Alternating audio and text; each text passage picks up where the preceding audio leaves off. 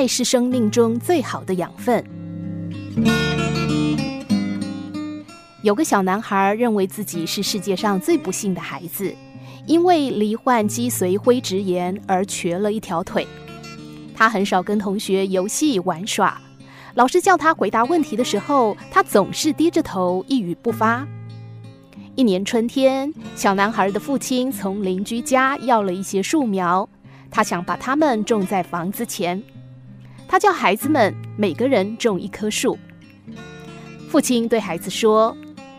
谁种的树苗长得最好，我就给谁买一件他最喜欢的礼物。小男孩当然也想得到父亲的礼物，但是看到兄弟姐妹蹦蹦跳跳提水浇树的身影，不知怎么的萌生出一种灰暗的想法。他希望自己种的那棵树早点死去。因此，在浇过一两次水之后，他就再也没去理他。几天之后，小男孩再去看他种的那棵树时，惊讶地发现，它不仅没有枯萎，而且还长出了几片新叶子，跟兄弟姐妹们所种的树相比，显得更加嫩绿，更有生气。父亲也兑现了他的诺言，为小男孩买了一件他最喜欢的礼物，并且对他说：“从你种的树看来，长大之后啊，一定会成为一位出色的植物学家。”从此，小男孩慢慢变得乐观开朗起来。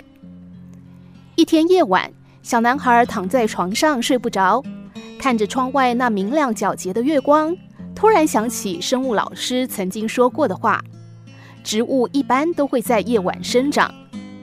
他心想，何不去看看自己种的那棵小树呢？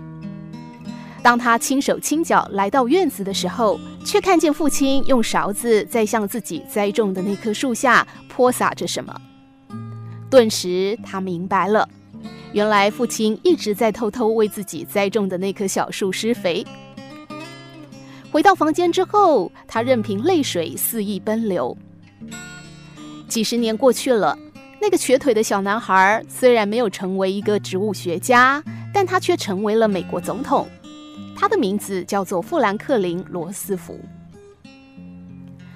爱是生命当中最好的养分，食物能够喂饱我们的胃，爱则能够喂饱我们的心灵。